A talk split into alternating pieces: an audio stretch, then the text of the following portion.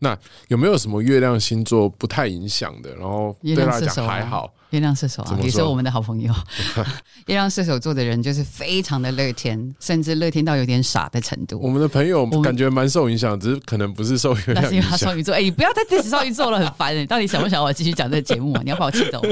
没有啦，月亮射手座的人非常乐天。那他们也很容易心情好，给他几杯酒就可以了。这个我们那位好朋友还是真的，给他几杯酒就好了，一杯就可以了。嗯，对，或者是让他知道有酒，他就开始一直拍手，就期待期待期待有酒出现。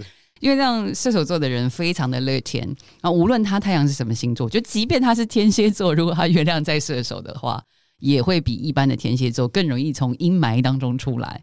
所以，月亮在火象星座的人，其实都是相对来讲，包括你之前的伴侣月狮子那一个，你会发现他没有那么优柔寡断，而且他也没有那么埋在负面情绪很久。